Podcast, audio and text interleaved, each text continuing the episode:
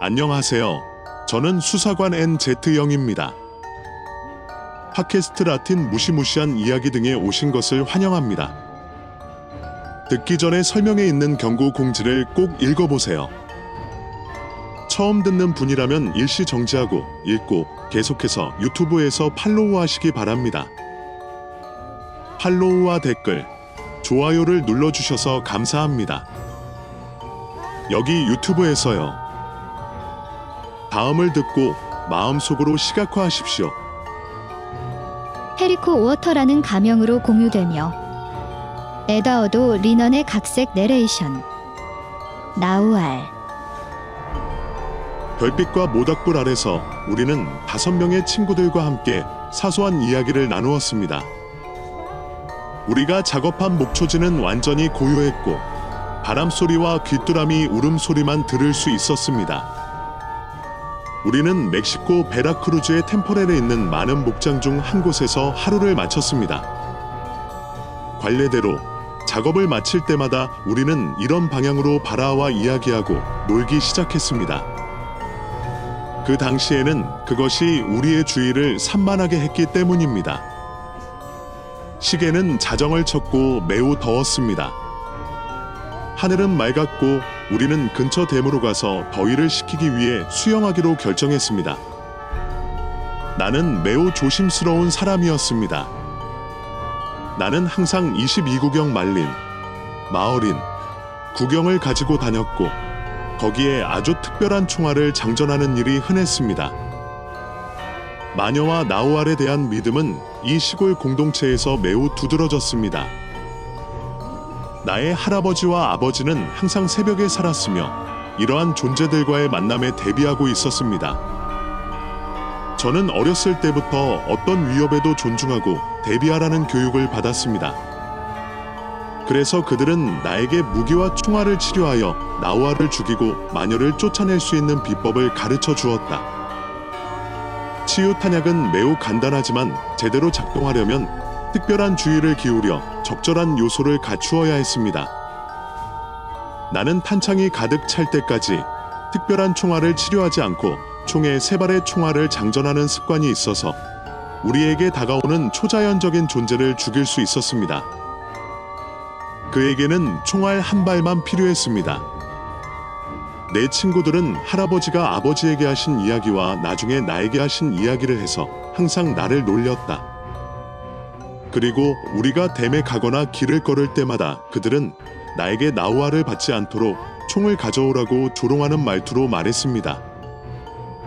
나는 그의 말을 무시했다. 친구들이 얼마나 조롱하는지 이미 알고 있었지만 그날 밤 나는 예감처럼 분위기 속에서 뭔가 특별한 것을 느꼈다.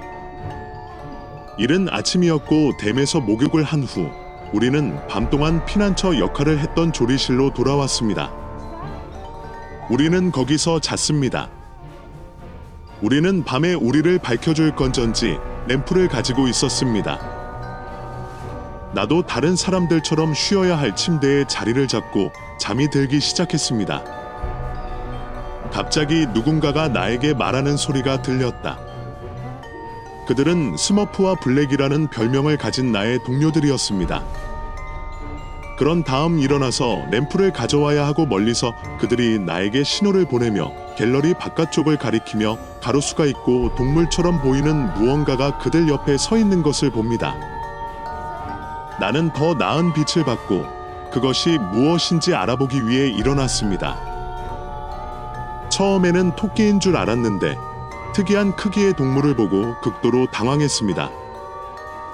그의 귀는 너무 커서 바닥에 끌릴 정도였습니다. 나는 약간의 두려움을 느꼈고 갤리선으로 돌아가기로 결정했습니다. 내 친구들은 그 동물이 정상화하는 것처럼 세심하고 호기심이 가득한 얼굴로 나를 기다리고 있었습니다. 그 사람에게는 뭔가 이상한 점이 있어요. 그것은 우리가 잠에서 깨어나도록 겁을 주고 싶어 하는 나쁜 것입니다. 그 사람이 자기 갈 길을 가도록 놔두는 게 좋을 거야. 그러면 그 사람은 우리를 귀찮게 하지 않을 거야. 나는 말했다. 그리고 나는 잠자리에 들 준비를 했습니다. 그들은 내 반응을 알아채고 조롱하는 어조로 나에게 말했습니다. 저기요. 아니, 힐링샷이 그렇게 많아?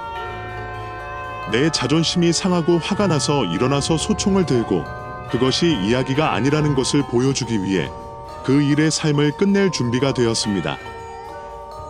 나는 훌륭한 사냥꾼인 나처럼 그곳에 숨어 있는 것이 무엇인지 찾아보았다. 그는 항상 동물들의 머리를 겨냥하여 빨리 처리하여 그들이 그렇게 큰 고통을 받지 않도록 했습니다. 그걸 보니 나는 여전히 같은 자리에 있었다. 머리를 겨냥했는데 슛을 쏴도 나오지 않네요. 카트리지가 다시 짧아지고 케이스가 없습니다. 소총. 무슨 이유에서인지 한 번도 실패하지 않았던 총은 이제 발사되지 않았고 탄약통을 잘라낼 때마다 총알은 온전하게 나왔고 그것은 그대로 거기에 그대로 남아서 마치 나를 비웃는 듯 그리고 내가 총을 쏘려는 실패한 시도를 조롱하는 듯 했습니다. 내가 가지고 있던 마지막 총알, 충전기. 나는 그의 가슴을 가리켰다. 이번에 나는 헛선무로 내 얼굴에 십자가 모양을 만들었습니다. 마침내 총알이 발사되어 명중했습니다. 폭발음이 들리자 동물은 겁에 질려 펄쩍 뛰며 풀과 판골라로 이루어진 목초지를 달려가며 빠르게 움직이는 모습을 볼 수 있었습니다. 그 순간 우리 모두는 그것을 찾아 나섰고 말발굽이 목초지를 가로질러 달리는 소리를 분명히 들었습니다. 우리는 그가 숨이 막힐 정도로 헐떡거리며 수목이 우거진 고스타대로로 들어가는 것을 보았습니다. 우리는 모두 함께 그곳에 도착했습니다. 이상하게도 그 사람은 어디로 갔지? 이곳은 마녀와 나우알레가 만났다는 많은 지역 전설의 일부였던 고지였습니다. 매달 특정일에 이전에 도난당한 아이들을 변형시키거나 절단하여 잡아먹습니다. 그곳은 저주받은 곳이었고 우리는 나무에 불을 밝히며 조심스럽고 약간의 두려움을 갖고 다가갔습니다. 우리는 그것을 입력하고 싶지 않았습니다.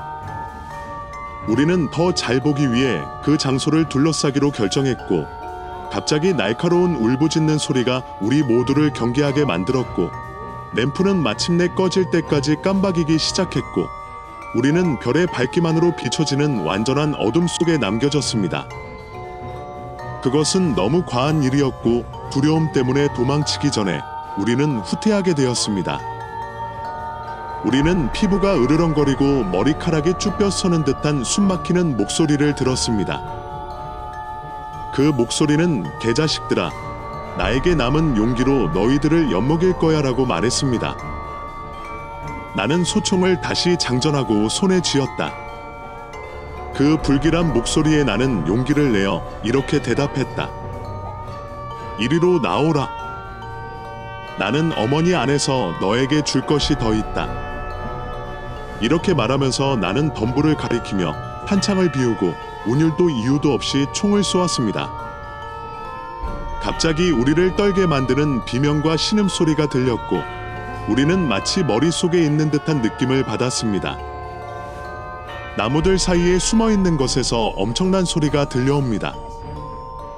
내 친구들에게 경고하는 죽은 침묵이 있었습니다. 나는 그들에게 우리는 뒤로 걸어가야 하며 어떤 경우에도 그 나무의 등을 돌려서는 안 된다고 말했습니다. 우리는 앞을 내다보기 위해 멈추지 않고 약 200m 후퇴했습니다. 우리가 어떤 장소를 보지 못했는지 우리는 조리실에 도착할 때까지 겁에 질려 달렸습니다. 그 순간 우리가 많이 뛰었다는 걸 느꼈어요. 그랬습니다. 우리는 아주 멀리 떨어져 있다는 것을 그곳에 도착할 때까지 깨달았습니다. 우리가 도착했을 때 내 동료 중세 명이 두려움 때문에 스스로 소변을 보았습니다. 또 다른 사람은 그것을 보고 들었다는 사실이 믿기지 않아 겁에 질려 울고 있었습니다. 나는 경계심을 갖고 소총을 꽉 쥐었습니다. 내 손이 떨리고 있었다. 그날 밤에는 누구도 잠을 이룰 수 없었습니다. 우리는 너무 무서웠어요.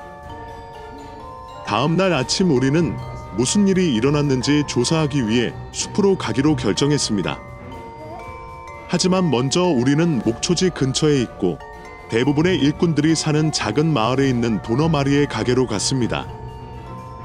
그곳에서 그들은 우리에게 청량음료와 간식을 가져다 주었습니다. 우리가 도와달라고 소리쳤더니 갑자기 뒤에서 아주머니가 이상한 몸짓으로 나오시더군요. 그들은 이미 후안초가 농약을 먹고 자살했다는 사실을 알고 있었고 그 소식에 놀라면서도 여전히 겁이 난 얼굴로 우리에게 말했습니다. 밤에 우리는 그 말을 믿을 수 없었습니다. 우리 생각은 그 여자의 남편에 의해 중단되었는데 그 남편은 우리 모두를 얼어붙게 만드는 더욱 냉담한 말을 했습니다. 남편이 말했다. 그 자식은 자살한 게 아니야. 말이야. 그들은 숲속에서 벌거벗은 제 배에 총을 맞은 그를 발견했습니다. 그것은 모두 꽃입니다. 가장 이상한 것은 상처입니다. 그것은 썩었고 구멍은 매우 컸습니다. 그는 이미 나후아의 걸음걸이에서 벗어나 자신을 두려워하지 않는 누군가와 마주쳤습니다. 그가 말한 것에 깜짝 놀랐습니다. 우리는 모두 말 한마디 없이 서로를 바라보았다. 우리는 보러 가기로 결정했습니다. 사실 우리 모두가 전날 밤 침묵의 맹세로 겁을 먹었던 숲이 우거진 지역에 피해 흔적이 있었습니다. 우리 모두는 일어난 일에 대해 아무 말도 하지 않기로 동의했습니다. 그러나 그날 이후로 나는 이상한 동물인 무언가를 죽였다는 죄책감과 불안감에 괴로워하며 살아왔다. 왜냐하면 나와 거기에 있던 사람들에게는 그것이 있었기 때문이다. 매일 나는 하나님께 용서를 구합니다. 왜냐하면 하나님께서는 내가 죽인 것이 동물이었다는 것을 잘 알고 계시기 때문입니다. 이런 일이 일어나지 않았으면 좋았을 텐데 아쉽게도 내 차례가 됐다. 이제 내가 죽인 것은 사실 나우알이었다고 확신할 수 있다. 우리를 팔로우하고 유튜브에서 구독하고 공유하면 이 프로젝트를 계속하고 의견을 제시하는 데 도움이 됩니다. 설명에서 공유하고 싶은 이야기를 보낼 수 있는 이메일을 찾을 수 있습니다. 귀하의 선호에 감사드립니다. 다음 에피소드까지 나티너 섬뜩한 이야기 등